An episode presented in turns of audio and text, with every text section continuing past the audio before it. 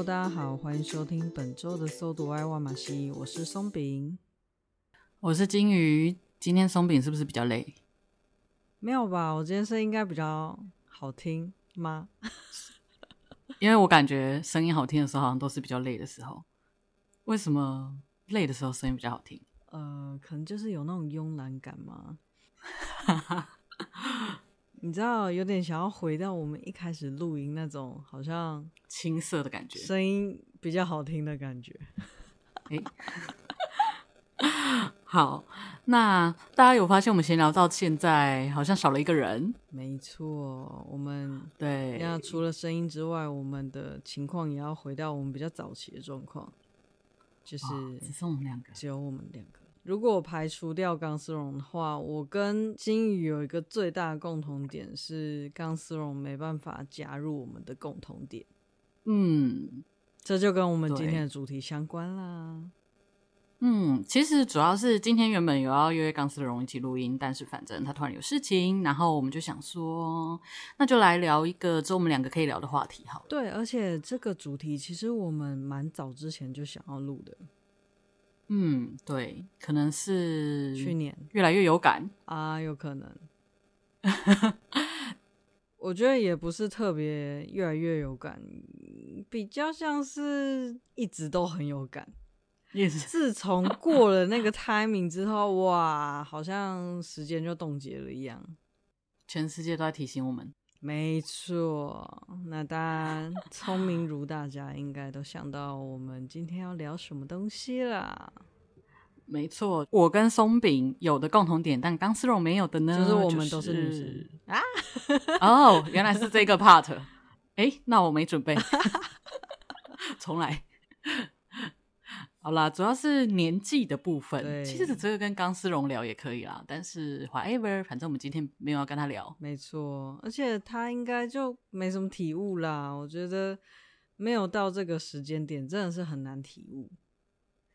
嗯，我觉得比较难，而且不知道为什么，好像就是时时间一直都是一样的速度在过，可是你过了这个时间点，你就突然觉得好像有什么应该要不一样吗？我不知道哎、欸。没错，在我们开始闲聊之前啊，对，我们今天可能就会用比较轻松的方式去闲聊这件事。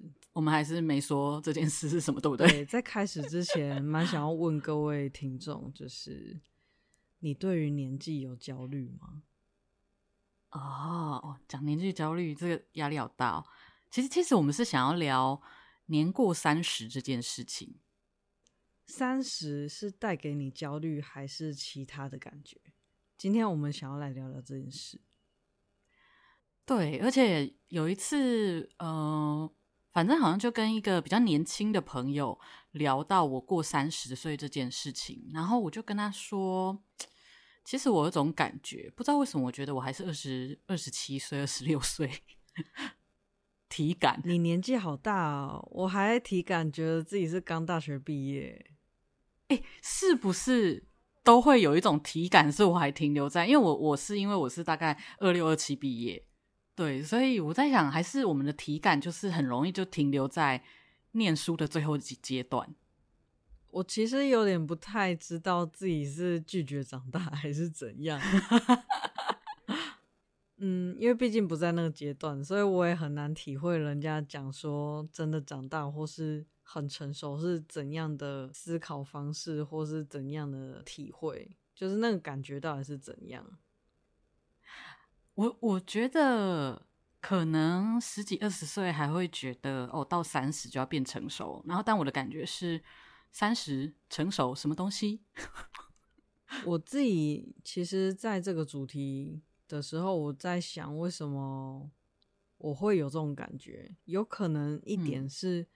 我在二十九岁的时候进行了一个重新翻新的过程，就是我在二十九岁的时候决定要转职，嗯，而且是生涯大转弯。没错，我是完全不一样的职业，就是转职成软体工程师。嗯，而且你原本是文组，对，我原本是当国外业务，然后二十九岁快三十岁，就是我在三十岁的前几个月。决定要做这个人生的转职，所以我一直觉得我好像就是三十岁才刚开始工作的这种感觉。哦，就是前面好像就是都是顺着时间走，三十岁才有一种好，我真的决定我要来做什么，然后这是我想的，对对对，这种感觉没错。当然，在我前一份呃之前的职业上，比较多都是一直在犹豫。当然说现在也是有在犹豫方向，但至少大体上是希望继续往这一条这个产业走的。但我在之前的工作怎么讲，嗯、就是会一直不确定说，嗯，自己真的要继续走这条路吗？那我还有什么别条路可以走？等等的这种焦虑。嗯，对，所以可能之前那段时间就比较没有在认真经营工作期间的事情。哦，我刚刚在讲到年龄，好像停在那个念书的最后阶段。我我突然有一个感觉是，是不是以前学生时代，就是你每一年要学什么东西，其实是很明确的。就是就算是大学，你也是哦，第一年是共同科目，第二年专业，然后第三年可能实习还是什么学分快修完，第四年要开始准备找工作了。嗯，对啊，都会有个很明确的规划。嗯，对，然后但是到了工作之后，会有一种，诶，我一晃神，工作三年了，然后我要很认真回顾，我才能够去想到说，现在的我跟三年前有什么不一样，或者是我工作，像我工作五六年了，我也是会需要花一点时间才能够去整理说，对，我这五年跟我刚入职，或者是可能跟我才工作两三年的时候有什么差别，都要要很仔细的去想，才能够讲点讲出点什么。但也不是说这两年就虚度光阴，就是好像你的成长没有到那么具体了。哦，对，就是没有一个课纲。对对，没有课纲。但其实有些工作每年要写 KPI，那对他们来讲，可能时间就是在写这些回顾的时候，时间感就就比较会有时间感。是会有时间感，但可能是我之前工作的 KPI 大概就是每年再多加个数字，然后都差不多，大纲纲要都差不多，用混的 KPI，就是有些东西吼，你就是受限于你工作场域的，例如规模，或者是你的客群，像我的客群学生嘛，学生的样态就是会蛮受限的。嗯，我觉得不管太忙或者太闲，嗯，都会感觉对时间感的感知降低了。嗯，对，就是时间就这样子咻，然后就过了，然后就突然有人，就是你在看自己年资的时候，突然发现，诶，年资三年嘞，哦，年资五年嘞，怎么会？而 且不要讲那种太长的哦，就是连一个礼拜，你每个每个礼拜就想啊，今天礼拜五了哦。对啊，我我我这个礼拜到底做了什么？对，就是细想是可以想出自己在自己做了哪些东西，但是会觉得时间过好快啊。对，因为我我工作是会一定用行事历的人，然后就是大家看我行事历，就会看到很多颜色。但是因为我们的工作需要大概一两周写一次那个，或者是有的地方是有的地方规定是一个月要写一次你的工作报告。但每一次看到那个表格的时候，我都脑子空白，想说：“诶，是我这段时间做了什么？” 真的就我在想说：“诶，我前年做了什么？”为什么时间过那么快？我为什么事情还没做完？为什么今天还有事情要做？对，但你要说那个我做了什么，跟那个学生时代做了什么不太一样。学生时代做了什么，真的是没做什么。然后工作时期的做了什么事，你就会觉得自己每天灵魂都被榨干，但被榨了什么我不知道，反正被榨干之后就不关我的事了。但你是会把每天做了什么去做记录的人吗？因为我用的 Google 行事历，它有一个那个呃，你可以列你的工作，然后你完成了可以打勾勾。然后我有时候看那个数字五百多，我想说哇哦，我到底做了什么？五百多是什么意思啊？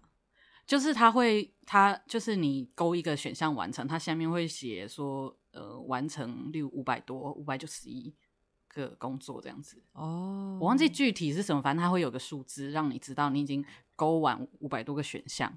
哦，它会它会亮。量化出你现在完成几个东西，对，然后又因为我的工作，它会是一学期或一学年，一个阶段，但你就知道一份工作要半年完成，那就是那一份工作有很多的小细节，然后那些细节又不能 miss 掉，所以你会有很多记很琐碎的东西，然后所以那种琐碎的东西真的是你没做的时候会记得很清楚，而、啊、你做完就会忘了。嗯，对，所以每个礼拜都在问自己说，我我这礼拜做了什么？I don't know，我只知道还有什么没完成而已。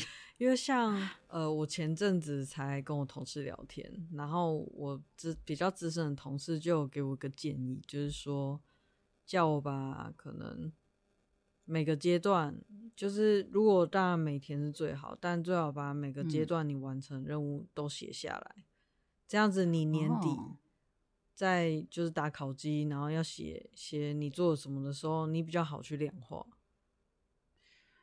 哦，但我觉得这个是工作层面，还有另一个是也会觉得生活过很快，所以我现在觉得拍照记录生活真的是很重要的一件事情。对，有时候不知道是现在太忙碌，还是我们已经习惯用这种电子产品，所以要好像拍照是最容易的事。而且我觉得你说的这个其实真的可以应用在生活上，因为。我有一段时间，就是之前有在听我们节目的，知道我有一段时间把自己搞得很忙，不是工作的忙，就是我下班时间跟假日的忙。然后，但是好像过了一两个月，我就觉得很累。但是我就跟我朋友说，我好像还有很多我预计今年要做的事情，好像还没有开始或还没有完成。但是我觉得好累哦。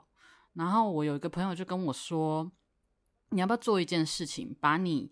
就是每一天已经完成的东西写下来，不然你会一直看着那些你没完成的东西，然后觉得很焦虑。哦，好有道理哦！哎、欸，这其实好像是很常听到一句话，就是你要多关注你拥有的东西，不要一直看你缺乏的东西。哦、好像都通，好像都通呢哈。对啊，突然变这么台。对啊，因为。他他在跟我讲这个之后，然后我就我就开始慢慢细数对我这三天做了什么，然后就会发现，哇，我可能看了书，然后我可能画画了，我可能念了什么文章，然后我可能呃去了哪个地方，然后约了哪个朋友什么之类的，然后他就说。对啊，啊，你做了那么多事，啊，你不写下来你都不知道啊，你只你只会知道我一个礼拜应该运动三天，但是我还有一天没运动之类的，你不会记得你昨天运动，或者是你已经完成运动两天了。哦，就是去看说你已经有的东西，因为这样其实、嗯、这样的想法想一想，好像会让自己比较不焦虑，而且又可以完成任务。诶，像你刚刚提到的例子，就是。我一个礼拜想要运动三天，然后我一直在看说，哎、嗯欸，我少运动一天，这样就感觉好像很焦虑。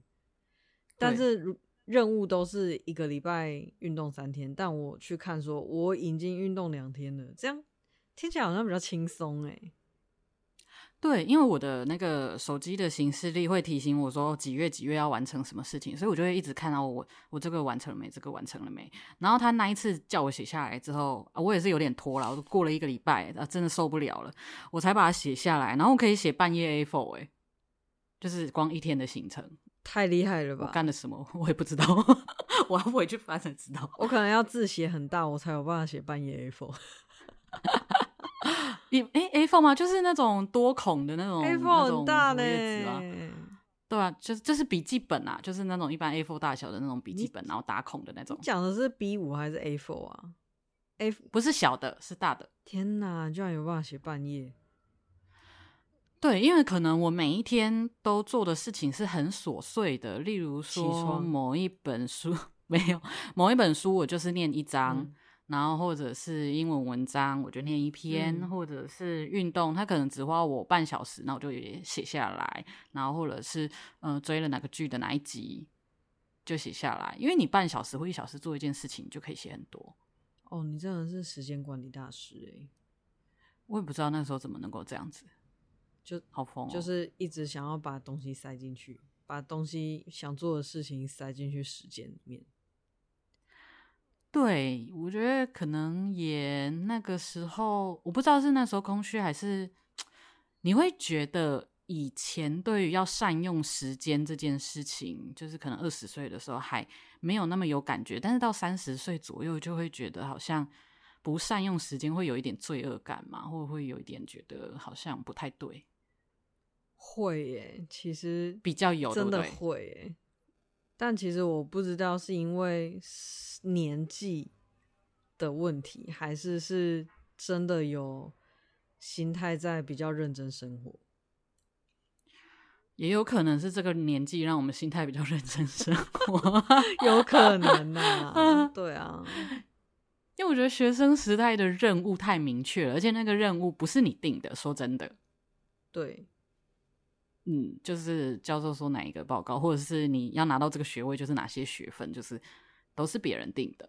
但是你你开始工作之后。你也可以下班就耍废五个小时，然后洗澡睡觉。嗯，但你也可以用这个时间，例如在进修第二、第三语言，或者是我就是认真照顾好我的身体，然后每每周都定个我的健康健康食谱，也是一种生活。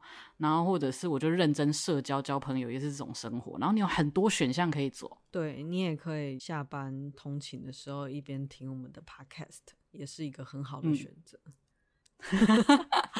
哎、欸，但我觉得下班听 Podcast 真的蛮舒压的。就是如果你是下我自己啦，有段时间下班之后就大概只剩自己一个人，所以说就会想要听别人讲讲话。没错，下班真的通常都不太想要思考。哦，对，我只想放空。然后这时候听听别人讲话，其实也蛮好的。就会变成说，我讲一些干话跟热色话。对对，就变成说你都是 input，或是就看你那时候精神状态。如果你精神状态还不错的话，其实是可以听个比较进修型的，例如说，嗯，国际新闻，或者说一些成长类的节目，我觉得都蛮好的。但有时候如果想放空，听个干话，或是励志成长类，或是像我们这种节目，我觉得都还不错。嗯嗯，对，因为我自己也会听，我不是听这一类的，就是听音乐吧。嗯，而且有时候真的不一定是讲话内容，这个人的声线，这个人的讲话频率，能够符合你当时的状态，其实也是一个很好的舒压方式。真的，因为像我就知道有一个节目，他们的内容真的很好笑，可是他那个。说话的步调对我来说太紧凑跟急躁了，那个没有办法让我放松。虽然他的内容我觉得蛮有趣的，所以我觉得很少听。哪一个节目？嗯，什么鸡之类的吗？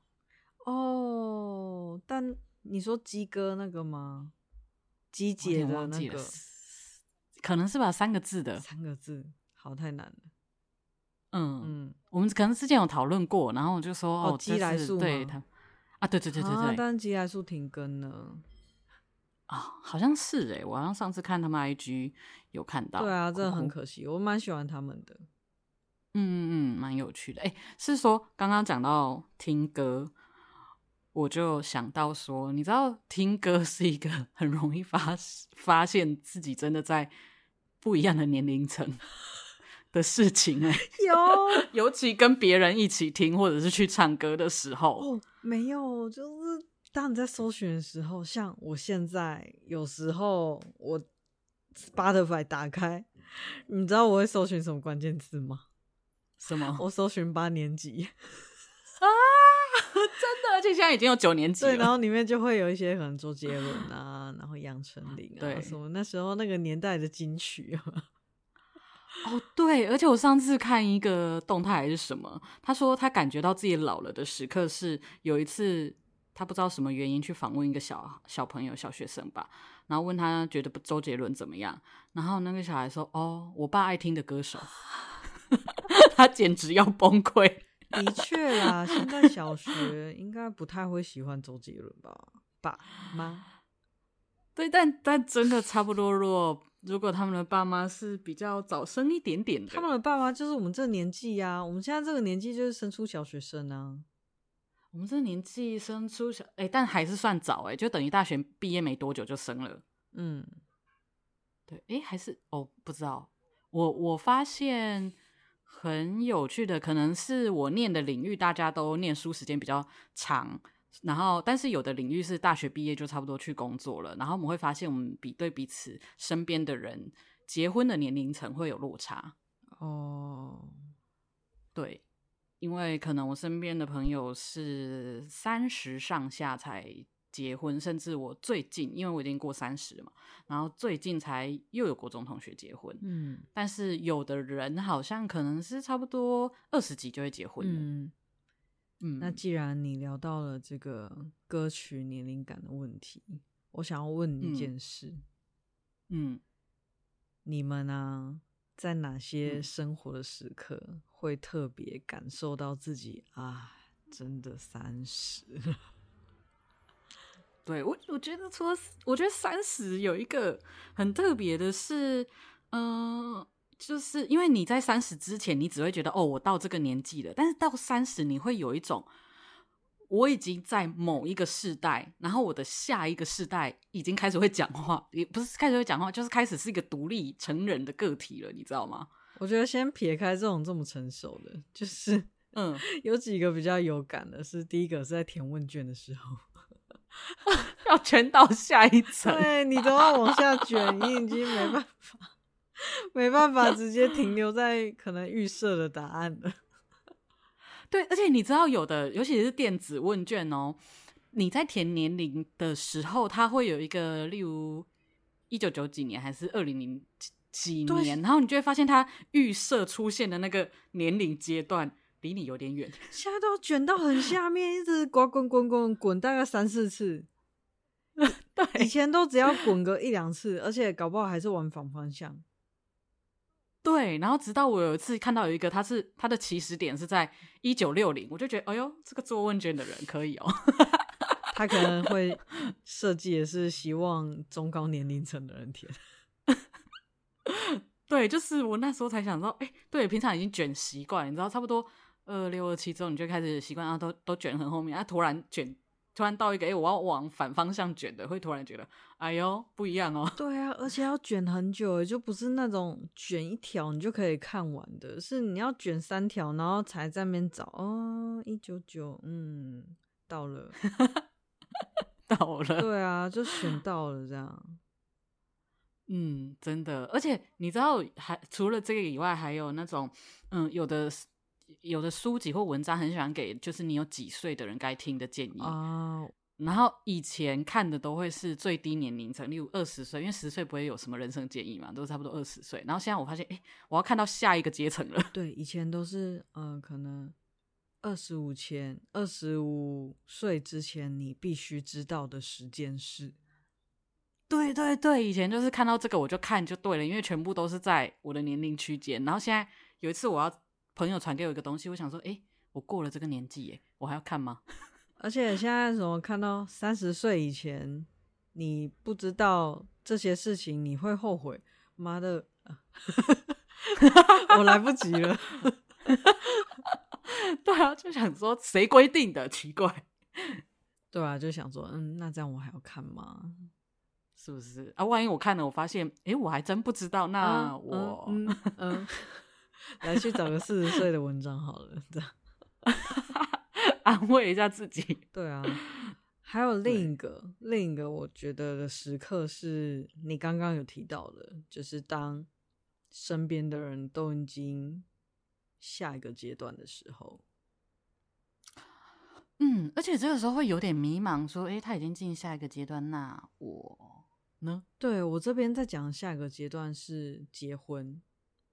嗯，对，或是而且有的人是下下个阶段，对，下下个阶段，对，结婚一个，生小孩一个，对，也有人同时进行啊。啊对啦，就是反正 比较近的下一个阶段结婚，然后再就是生小孩，你就会看到说，嗯、哇，他们的 IG 跟他们的脸书都在放他们结婚的照片，然后跟他们蜜月的照片，然后跟。甚至开始就是每天都在放小孩的照片，想说，真的一直在提醒自己啊。对，然后我前几天才看到有一个就是我追踪很久的公众人物，他从我从学生时代就知道他了。谁啊？然后黄义中老师，嗯、一个公民老师。然后他他不算早婚的人哦。然后甚至生小孩也很晚，然后我那一天就看到他的，忘记是是应该是脸书吧，就就写到他女儿三岁了。我想说，靠，怎么我怎么记得不久前才听听到他说生小孩了，现在已经三岁了。对啊，这时候时间感就觉得哦，三岁了，三年了，三年前了。对，是是是怎么回事？我搞错了什么吗？我穿越了哪一个 哪一个门走错了吗？然后讲到小孩，也有一个，就是例如说，我可能还没三十岁的时候，嗯、我还我还会开玩笑。其实我没有很在意年龄这件事情，我没有很在意年龄被知道这件事情。嗯、就是我是那种去夜店，然后对方问我几岁，我会老实跟他说。然后因为夜店很吵，我还要比数字给他看，怕他听错。就是 你画我猜。对，但是我我还是觉得这件事很有趣，所以以前在三十岁之前，我还会。跟因为念研究所，有些是可能已经工作一段时间，或者已经结婚有小孩的来念研究所，然后就有一个学弟刚好带他女儿来，然后我就会开玩笑说，就是可能都会说，哎，叫阿姨，然后我就会开玩笑说，来，妹妹叫我姐姐。对，然后但是过了三十岁之后，我对于这个游戏已经不感兴趣了。三十岁之后这样子要求别人，是不是？会感到有点羞耻啊，可能我一直把它当一个游戏，就是虽然我会故意在里面说我还没结婚，叫什么阿姨之类，但其实我没有真的很在意这件事。因为你看他三岁，然后跟你哦，真的跟你差了快三十岁，嗯，对，好像叫人家叫你姐姐，好像有点过为过分。就是以我们的年纪，我。嗯，怎么讲？我我觉得还是会想要，可能请对方叫自己姐姐。但是以我们现在年纪三三十几岁，会希望这样觉得。但是我想到那个年纪差，又觉得嗯，好像不叫也是合理啦。对，然后我记得我那个时候就是在跟那个学弟的小孩说：“哎，叫姐姐好不好？”然后，然后旁边一个人就说：“他爸是你学弟。”那他爸要叫你什么？他如果要叫你，他女儿要叫你姐姐的话，他爸要叫你什么？你要不要脸？叫名字啊！哎、欸，差差十岁以内都是叫名字的吧？嗯，对。而且他爸到底年纪比我大还比我小？我真的是，但学有点搞不清楚。学弟只是比较晚入学而已，又不一定年纪比较轻。对，对我有些学弟妹年纪比我长，甚至长非常多。对啊，就叫学姐啊。欸，但是我有个朋友超酷的，他说他即使到国高中，他带朋友来家里，他的妈妈统一都会教育他的同学们叫姐姐，很棒。我觉得这个真的是需要教育的，需要教育哦。说到需要教育，我有一个学姐，她是在学校工作的，然后她那个时候工作。的学生好像是小学生吧，然后他那个时候他在洗便当盒，然后他可能一边在想事情，有点恍神，然后旁边就有个学生，就就好像叫他老师还是阿姨，我忘记还是两个都有叫，然后他因为他在恍神，他有听到那个声音，但是还没回过神，然后到第三声的时候，那个学生说：“哎、欸，姐姐。”然后他才突然 回过神，然后回想这一切，想说：“哎、欸，这小孩真的是很会，他懂很会，懂。” 对。但一开一开始不行，对，哎、欸，那你呢？哦，如果如果你在叫一个人，然后嗯，他前面没有回你，你会改说辞吗？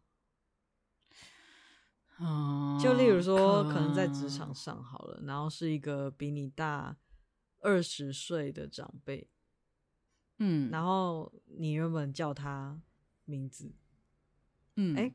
你可能原本就叫阿姨什么的，阿姨或是好奇怪哦，为什么好像在职场上男的不适合，永远都是哥？对啊，嗯，咦，其实好像你过了，我好像过了二五还二七，不知道谁跟我说，他说最好就是不止在职场上啦，他说在外面，虽然我们知道那个年龄差了。很多年龄差可以叫人家阿姨，可是因为我也已经很大了，嗯、所以真的要用一个长辈的称呼，可能也是叫什么姐，就就是叫姐姐，或者是再大一点就叫大姐，就不要再叫阿姨了。叫大姐会不会很凶啊？大姐应该还好哦，可能那时候我们是在南部，所以这种叫法还好。哦，姐，对之类的，然后。因为你看啊，你如果三十岁，然后你叫人家阿姨，我觉得应该不会太开心。对啊，但你如果叫姐的话，就蛮有礼貌。对，除非你是国中生，对，那就可以原谅，可以原谅，但是会不开心。嗯嗯，对啊，现在三十岁就觉得说，好啦，就是我们要开始这个善循环。善循环，叫姐姐的运动从自己开始。对对对，就是不管几岁，我都叫姐姐这样。对对，真的有哎、欸，有时候在外面那种可能六十几岁的，我也会叫姐姐、嗯、姐。对啊，因为因为你看我们已经这么大了，然后我们再叫人家阿姨，那个好像是会不知道，我会觉得我如果是他，我会觉得被叫很老。可是你叫姐，那我就知道哦，你知道我们有年龄差，但是那个又好像我们还是在某一个共同的生活区间一样的感觉。对，这个是。一件很温柔的事情，欸，哎，很温柔的事情。对啊，就是就变成说，我们没有问卷归类的这么这么细小，我们就变成说，三十岁以上，我们都是我们都是姐妹啊。你这样说真的蛮温柔，是不是？我们就不要再区分你我，我们不要再一个我们几岁差了，我们就是三十岁以上都是姐姐。那三十岁以下都是妹妹，妹妹。三十岁以下都是叫名字，三十岁以上都是姐 姐姐啊，叫我姐姐，这个就暴露年龄了。没关系啦，反正听我们节目的人也，大家也早就听我们在那边发牢骚，讲说哦，三十岁怎样怎样怎样，讲多久了。对，从我们我们就是要这个梗讲十年怎么样？没错，从我们节目开录就这边哦，三十岁，就大家我们现在节目也差不多一年一年多，快两年了，嗯、就是也差不多可以推算出我们几岁。哎、欸，说到这个，上次有个 弟弟，他真的是，我真的觉得你会不会做人啊？因为有一次我要跟他讲一件事情，我就是说年过三十的人怎么样怎么样。然后他就跟我说：“三十，你不是三二吗？” 我想说，思考哦。哎、欸，我我真的不得不讲，就是 我我之前那个在职场上，因为遇到一个二十几岁刚毕业的嗯同事，嗯，然后在那边讲说什么，以为我看他说你四十了，我说你会不会讲话？你就算心里这样觉得，你也不能这样讲。等一下，他为什么会有这种想法？他有没有礼貌？对啊，他是刚毕业，你有没有礼貌啊？真的啊，除非对方都已经白头发了，你才可以开始猜他四十。对啊，而且搞不好人家少年白啊，不要这样嘛。对，没没有，我觉得是嗯、呃、那一种，嗯，因为有的白头发会去染，但我说的是有的人其实是真的很不在意到，就是他白头发，他也就觉得把头发。弄干净整齐就好了，嗯，因为你可能过了某个阶段会觉得那个化学伤害更多。那我觉得到差那个时候差不多，应该也都是到一个没那么在意年龄的时间了。嗯，至少可能要四十左右才可能比较妈。等我到时候再跟各位听众分享。我现在预估我应该是四十五吧，但是我现在还没有白头发，所以可能我到时候也没办法体会。哎、欸，可是我已经有一两根白头发，那是智慧发。但好像我大学哦哦，那不叫白头发，那叫智慧发。对，一两根的那种不能拔，真的叫智慧白毛。啊，我拔嘞，难怪你最近有点有点香，失忆，有点智慧缺乏。你说到这个，我突然想到还有一个。年龄上很有感，但是我朋友一直觉得你是不是还没长大的事情，嗯、就是因为前阵子刚跨年嘛、嗯，然后我的同事们听到了跨年行程，都觉得哇哦，你还是年轻人呢。你想要跟听众分享你是怎么跨年的吗？反正我的跨年呢，我就跟钢丝绒一起到台北某个桥下跨年，吹吹风的。对，他们在那边开心的架 DJ 盘什么之类的，放音乐、跳舞、喝酒、煮泡面、吃炸鸡。对对对，没错。哎，你们居然有煮泡面？呃，对，他另外一个朋友带那个电磁炉来煮泡面。哦，你这样害我晚，等下录完音之后，晚餐好想要吃泡面。你知道我有一个泡面已经放到过期啊，赶快煮啊！这这就是个最好的理由，你不知道吗？反正都过期了，就是早点吃，晚点吃，再放一下没关系。可以让你吃的比较没罪恶感。我为了不要浪费食物才煮这个泡面的，不是因为我贪吃。但是我最近就是开始比较认真在饮食控制啊。哦，嗯，那我会建议有人跟你一起的时候，你就一起煮完就吃个两口这样。啊、呃，但是你知道现在泡面的量也差不多吃个两两三口吧，就没了，了 就一口就这样吸起来 结束，对，就结束。真的啊，那个面吃个三口就没了吧？哦，因为我会加一堆有的没的啦。就是呃，上一次跟我一起吃泡面的人，因为他觉得他我们都没有很饿，就是嘴馋，然后我就说煮一包还两包，他就说一包好了。然后结果我煮完，他说哈，你煮一包还两包？我说一包啊。他说那怎么这么多？我每次我我觉得每次真的那个嘴馋都是一个一个罪恶的钥匙。就是就会就越吃越多，嗯、那个原本你在嘴馋阶段，然后还没有准备食物的时候，就会觉得好想吃哦，然后真的想说吃一点点就，就哦停停停不下来，停不下来。哎、欸，可是说到吃东西，我发现这个也是还蛮有那个时年龄感的吗？就是很年轻十几岁的时候，对啦，那时候很在意身材，可是。那那个时候好像比较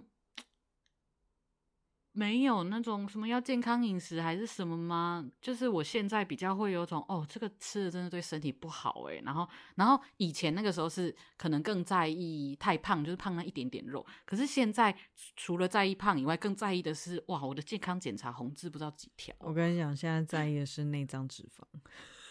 对对对，你真的是开始在意，就是你要另外再多担心一条那个红字的部分。对，内脏脂肪是大家的敌人。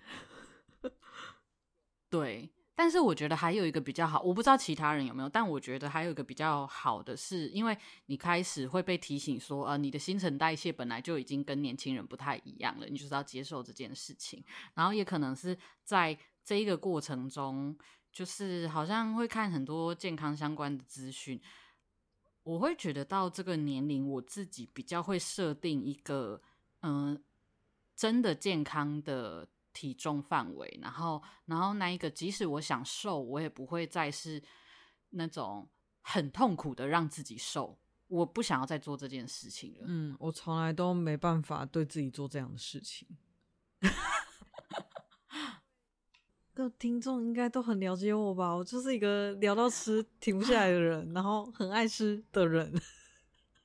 你看，我连我连我的那个 podcast 名称都叫食物，真的哎！因为我突然想到，我以前就是才大一大二的时候，然后那个时候我是四十八公斤啊，好羡慕哦！就是以以现在这个年龄听这个数字，会想说哈什么？然 后然后。我那个时候的伴侣就跟我说，因因为他还是个高中生，他所以对，你知道，古高中生，除非你是本来就比较胖的人，不然大部分就是都瘦的很夸张。然后他就会觉得这样子，我快要五十公斤了，很胖还是什么之类，他就跟我讲这种。好羡慕哦！我人生从来都没有低于五十过。有啦，出生的时候不会超过五十。好，谢谢你哦。完全没安慰到，然后我竟然可以，因为他这句话从四八减到四五，哎，就是你知道，你体重越低的时候，你是越难减的；你体重越高的时候是越好减的，就就是有点像边际效益的感觉。嗯，真的好难哦。我人生，嗯，对，长大成年之后，我从来都没有低于五十五以下。但我我觉得有一部分我可以接受比较正常的体重，是我到了大四的时候，真的是明显的胖了一圈。但是我那个时候，我的同学给了我一个回馈，他就说，而且他是诚心的说，我觉得你现在看起来比较健康。我觉得你研究所整个营养不良。我那时候已经让你觉得营养不良了吗？你那时候多瘦啊？忘记了吗？超级瘦哎、欸，凹进去哎、欸。但那个时候不会觉得，就是你知道还很年轻的时候，你真的不会觉得，你真的会觉得哦，那个好像是哦，那时候会觉得很爽啊，就好瘦、喔。对对对对对对对。但是你你过了某个嗯，或者是可能看到自己更健康的样子，你就会发现，哎、欸，那个样子真的好像有点怪，真的。嗯，那对。然后呢，还有另一个就是在保养的部分，你现在会需要用眼霜了。嗯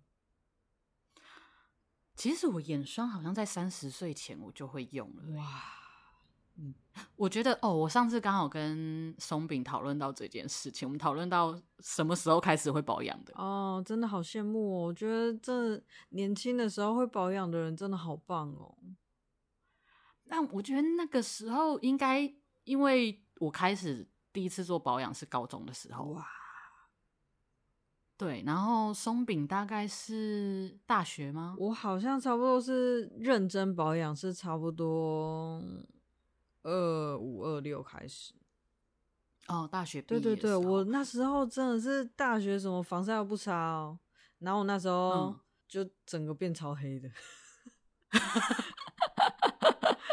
嗯、对，然后长雀斑什么的。哦，对耶，因为你皮肤白，听说皮肤白的人，就是我每次都会觉得哦，皮肤白的人很羡慕，但是所有皮肤白的人都跟我说，缺点就是非常容易长斑。没错，嗯，我在想黑的人大概是长斑也看不出来，我不知道啦。对，对，然后我觉得我高中的时候是因为刚好我的同学他妈妈就是在做美容的，嗯、然后所以我就顺便去。他家做脸这样子，是一个月两个月一次。哇哦！但早点，所以你那时候都很认真的在保养吗？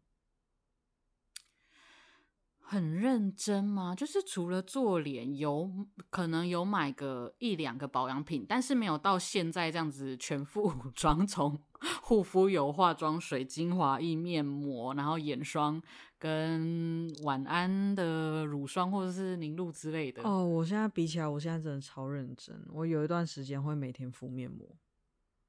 哦，真的，嗯，我听到也觉得惊呆。但是肤况真的差很多。我觉得会耶，因为我现在擦这些是，嗯，我觉得保养就是花钱或花时间，因为我现在花的是钱。可是我以前学生时代还很穷，但我觉得保养很重要，所以我每天湿敷。其实湿敷化妆水也是很跟面膜差不多吧？对，是跟面膜差不多，但是便宜非常多。嗯。对，因为你只要买，我就买一罐超大罐的化妆水，然后可能才两百多块，然后再买个那个那个叫什么？蓝韵。呃，对，一时只记得牌子，然后不记得是你那个化妆棉吗？还是什么东西？对，对，就是那块布，就是一片可以剪成两片的东西。对对对对，而且可以用手撕，就。而且我还我还去研究，就是不是这个牌子，别的牌子就是可以怎么样最省那个化妆水。对对对，因为那时候真的是穷学生。对，就不能买那种太厚的，太厚的它都把它吸吸掉了。你要买薄一点的。对，然后那个时候就就觉得很累，就是我每次洗完澡，光我弄那个脸就要二十分钟了。嗯，对，就是以我那个时候在念研究所的时候，真的是很花时间。嗯。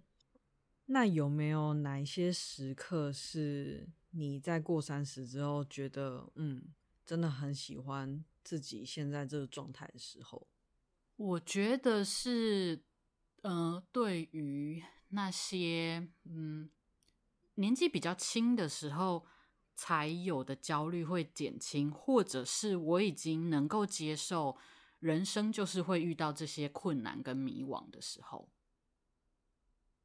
例如呢？很抽象，对不对？对啊，好抽象哦。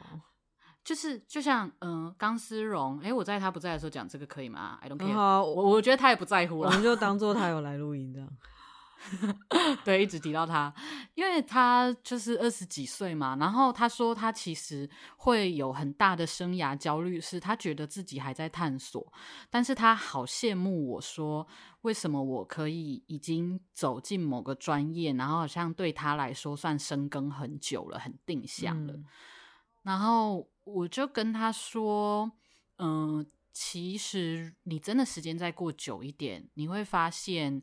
即使像我，你觉得我看起来很定向了，我其实也还是会有生涯焦虑。就是，这就是跟随你一辈子的东西。那生涯焦虑是，嗯、呃，例如说，我就算很定向，我要做这个，可是同一个领域的东西，你可以有不同的位置。嗯、对，然后或者是说，同一个领域的东西，那我要去什么样的工作场域？我要不要换公司？嗯、然后还是我就要在这边做一辈子吗？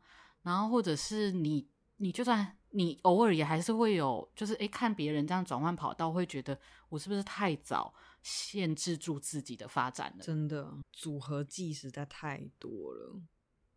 对啊，就是世界很大，然后我就会觉得很有趣，就是就是钢丝绒在焦虑，他是不是呃一直换不同领域，从事做不同的的事情，然后是不是太散乱了？但我很很。专一吗？就是还好像这条路走得蛮顺的，然后我的担心是，啊、呃，我也好羡慕可以一直探索的人哦。嗯、我其实也之前一直以来也都很羡慕鲸鱼，就是好像很早就知道自己喜欢，嗯、或者想做，或者是擅长做什么事情。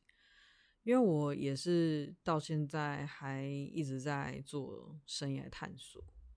就是会想，嗯、当然会想知道说自己适合做什么事情，然后自己想要做哪些事情。但就像你刚刚讲的，就是比较能够面对这个焦虑。嗯，对，是我现在有个想法，就是像是你每年不用讲每年，你可能有一阵子你的喜好都会不一样。哦，这阵子好想要吃麦当劳哦，好喜欢吃麦当劳哦，然后。你可能下一阵就是说，哦，我好想要，好喜欢吃那个沙拉，我好喜欢吃那个不同，像是水果沙拉，什么呃鲜虾沙拉，什么各种沙拉，超爱吃。但过一阵子，你可能又会喜欢别种食物。嗯、那我觉得，其实生涯探索也是这样，是跟着你的心走的，你的喜好，对。嗯，你你没办法一下找到为始终如一的答案。嗯，应该说，我觉得没有始终如一的答案。嗯，就是同意。像有些人，他有办法一直在某一个跑道，那可能他原本个性就是这样，就是他喜欢超级稳定的事情，嗯、或者说他其实没有你看上去的那么稳定。他的工作其实有很多变化，或者说他的公司够大，所以说他可以去接触不同的专案。嗯，对，因为我觉得真的探索这件事没有停下的一刻，就跟减肥一样，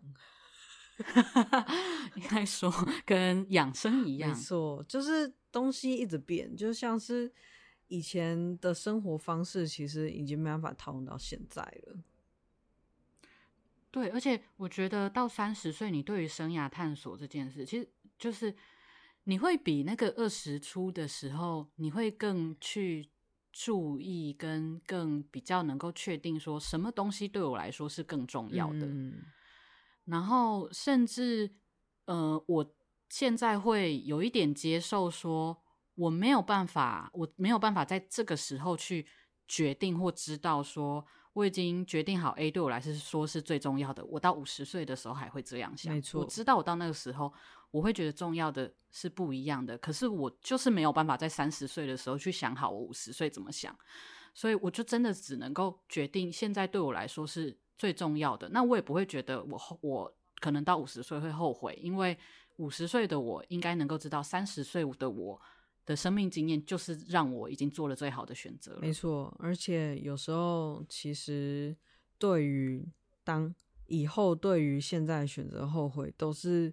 用上帝视角在看这些事情，我觉得你这个讲的非常好，真的。我们对以前好像自己做错决定很懊悔，觉得自己怎么样怎么样，那都是我们用上帝视角，因为那个时候我们已经做最棒的决定。对，就是当下你可能你有你有几条路，可能 A、B、C，你你就不用讲这些事情好了。嗯、就是你今天到一个地方吃饭，然后你看了菜单，套 A、B、C 套餐，然后你当下你想说，哦，你选择了 A 套餐。然后之后你觉得、嗯、哦，怎么那么难吃啊？然后后悔。但是你那个是你吃过之后，你才知道哦，这个是错误的选项。嗯、所以其实真的怎么讲？我觉得就是尽力去选就好了。对，而且我觉得到三十岁，你比较能够去避开一些，有机会更有机会一点去避开一些。不那么适合你的建议，因为你开始能够想明白说，当一个人给我我听起来很有远见的建议的时候，他的生活经验或者是他生活中嗯有些事情的成本跟我是不同的，嗯，我不能够完全就是照着谁的建议走，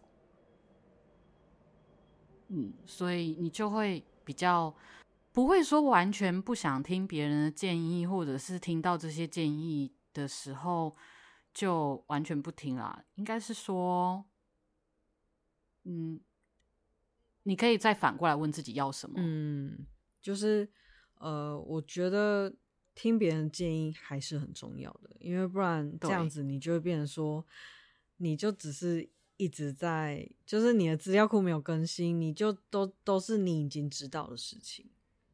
我觉得就算别人的建议不适合自己，嗯，也是需要听的。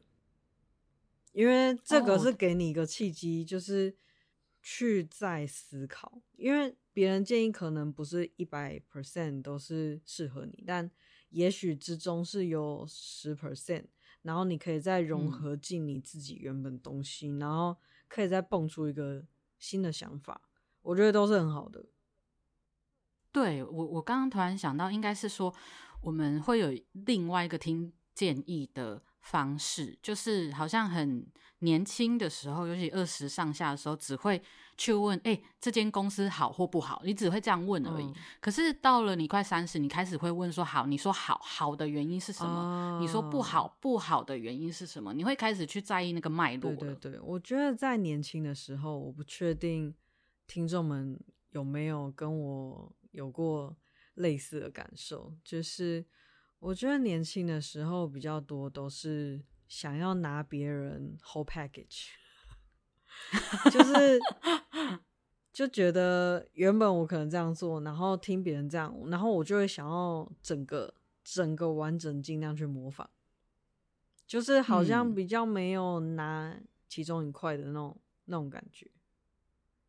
但是在三十岁之后，比较会有这种，就是想要试试看。会做出新的料理，还是说做出黑暗料理的这种精神？然后做出黑暗料理就做出黑暗料理啊，说话了 I don't care。是说我还有一个，嗯、是我最近才，嗯，我觉得我真的开始执行的很好，比较不那么犹豫的一件事情是，在在那个什么几十岁你要知道的事情清单里面有曾经出现过，嗯、就是对于人际关系的断舍离。哦在二十岁甚至十几岁的年纪很难呢、欸，你很难做好一个人际关系的断舍离。不是说你十几岁、二十岁就会远离一些朋友，而是那个时候的你，大部分就算你远离某些人，你都可能是带着愤恨还是什么之类的，有一些重大事件。嗯、可是，可是到现在，我会觉得对，那是小事。可是我已经能够觉得，可是他就是耗我的心神，然后对我又没有帮助。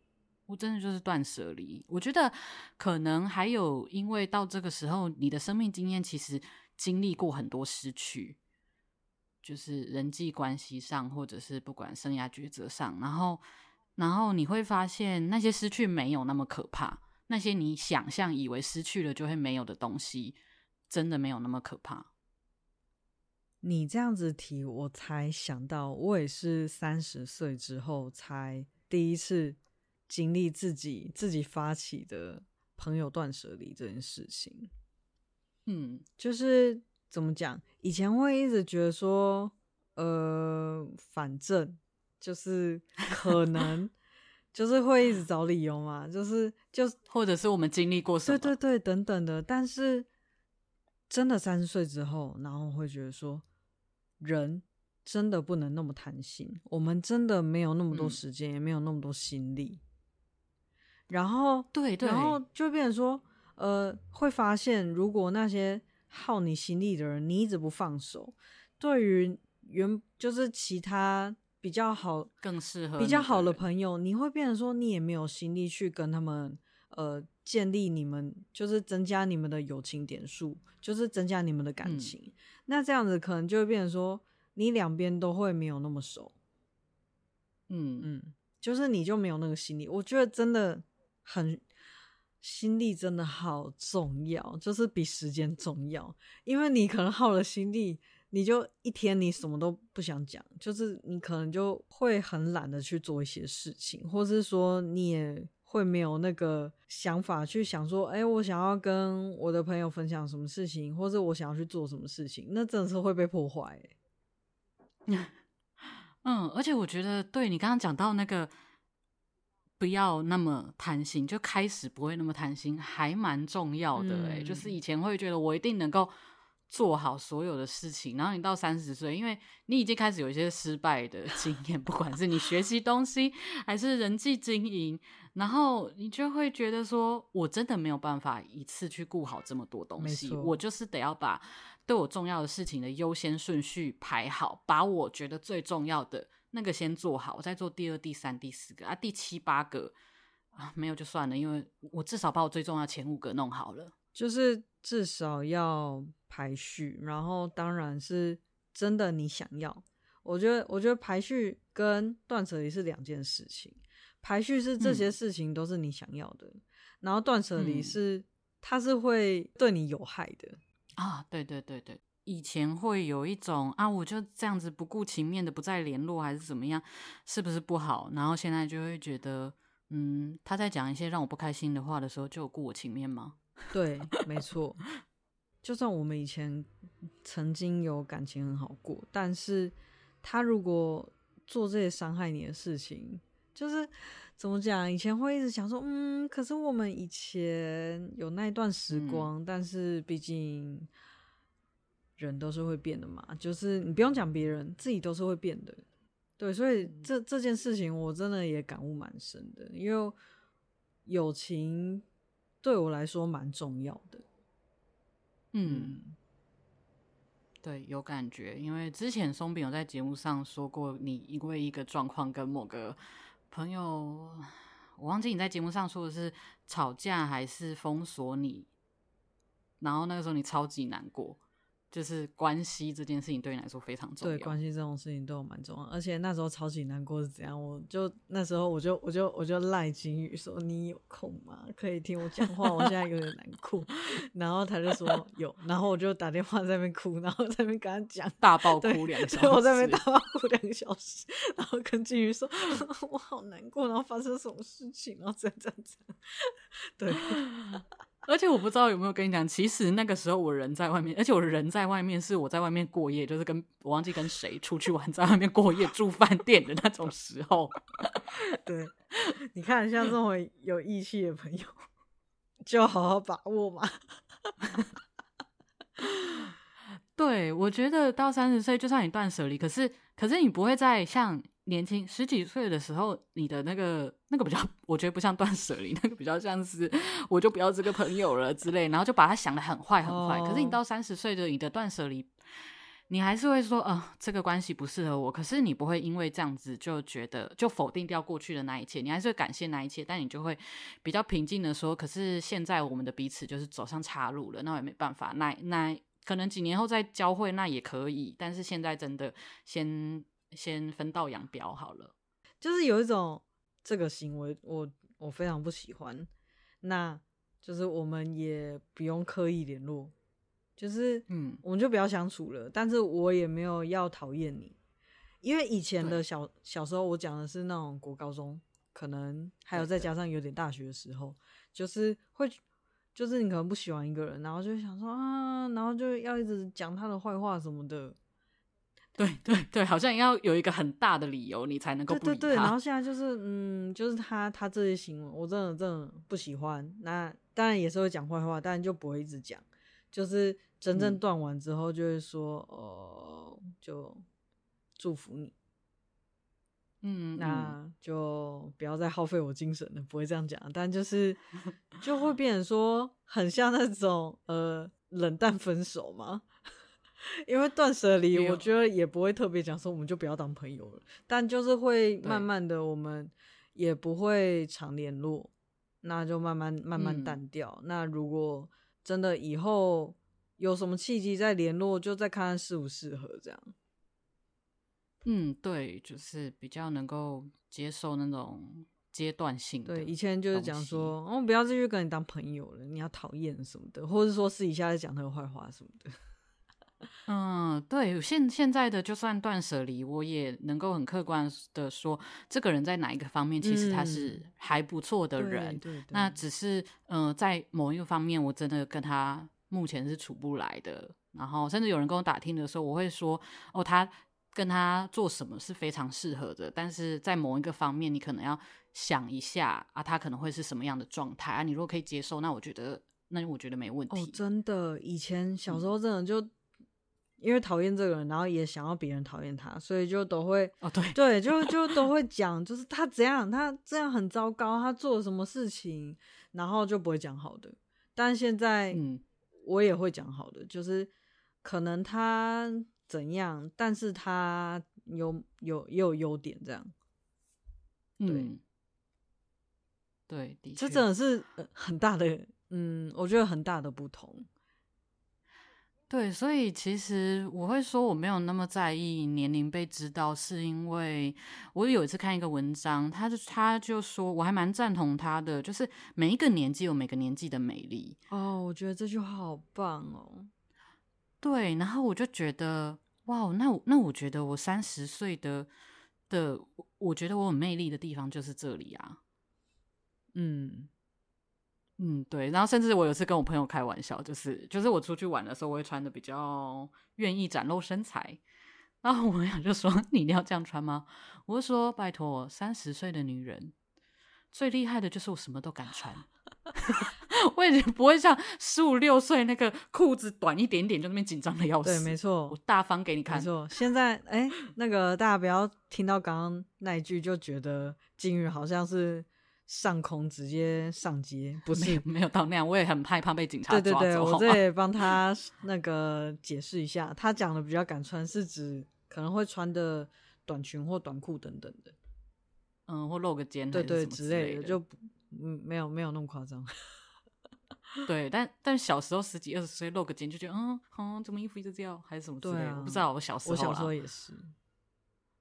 对，然后或者是我有时候看高中的女生，她们也是会想穿短一点，就是好，就是毕竟好看嘛。但是她们会有一点点想穿的很短，但是又又一直要拉那个裤子，我就觉得很可爱。是高中是有限有有规定的好吗？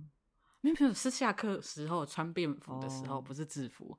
对，就是他们又穿那样子，然后就好像觉得太短吗，又害羞之类的这样。嗯、我就跟我朋友说，三十岁就是没在害羞，因为他就他就还跟我说，你一定要白色有点透的衬衫里面穿黑色内衣。哦，那个超好看的，这是性感吧？对啊，我就说啊，不然嘞，故意的啊，就一定要这样穿啊，啊，这就是一定要穿深色的内衣啊。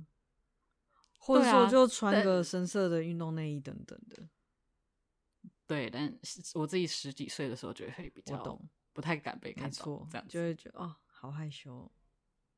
嗯，嗯，对，所以如果听到这里，听众你也差不多是我们这个年龄层的话，希望你对我们的话有点共鸣，尤其是我们真的很想讲后面的部分，是我。就是这一次录音最想带给大家的，就是不同的年龄层有不同的年龄层的美丽，还有你的魅力跟呃你很耀眼的地方。就是不要忘记了，不要一直想说啊，我已经不如十几岁、二十几岁的年轻人有冲劲，但你有智慧，或者是像年轻美眉一样有嗯、就是很青春洋溢、很健、很很年轻的样子，但是你有你的韵味，对。然后每个年龄层都有每个年龄层的会比较烦恼的事情。嗯，那就是错到时候你就知道了。就像是我现在，我也没办法体会我以前的那些烦恼的感觉。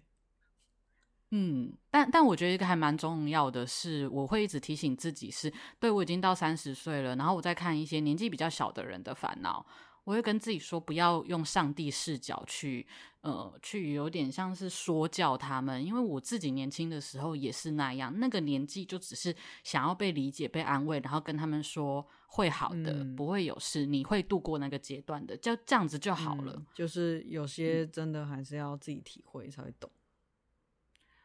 对，然后不要太容易觉得，我自己觉得我会提醒自己不要太容易觉得年轻一辈的好像就不懂事，因为那就是他们可爱的地方，就是有时候的不懂事反而会让他们愿意做更多的尝试。嗯，其实我觉得真的不只是年轻的人，还有说你的领域不同的人。啊，真的就是生活不一样的人，其实你们懂的东西、懂的范围会不一样。嗯，就是我也是尽量会提醒自己说，不要那么容易，可能有时候解释的东西不耐烦等等的。但就是不要不要预设立场，别人好像会有你的脑。对对，嗯，还蛮重要的，这样才会让人觉得相处比较舒服吗？因为小时候就是最讨厌这种大人。对，好，所以我们今天的节目就到这里，希望大家喜欢我们今天的节目。至少我个人很喜欢今天的录音。然后三十岁的人就是这么任性，我觉得我很喜欢。那基本上我这件事情我已经有七十分了，其他你们不喜欢，我还有七十分，怎么样？我也很喜欢。那希望各位听众也会喜欢哦。嗯，那就先这样啊。如果有些什么建议，或者是你很有共鸣的地方，记得留言，IG、脸书、MixerBox。没错，你们的互动、你们的聆听数，都是我们持续做下去的动力之一。对，对，没错，也会是我们接下来录音的灵感。没错，那我们下周见喽，拜拜，拜拜。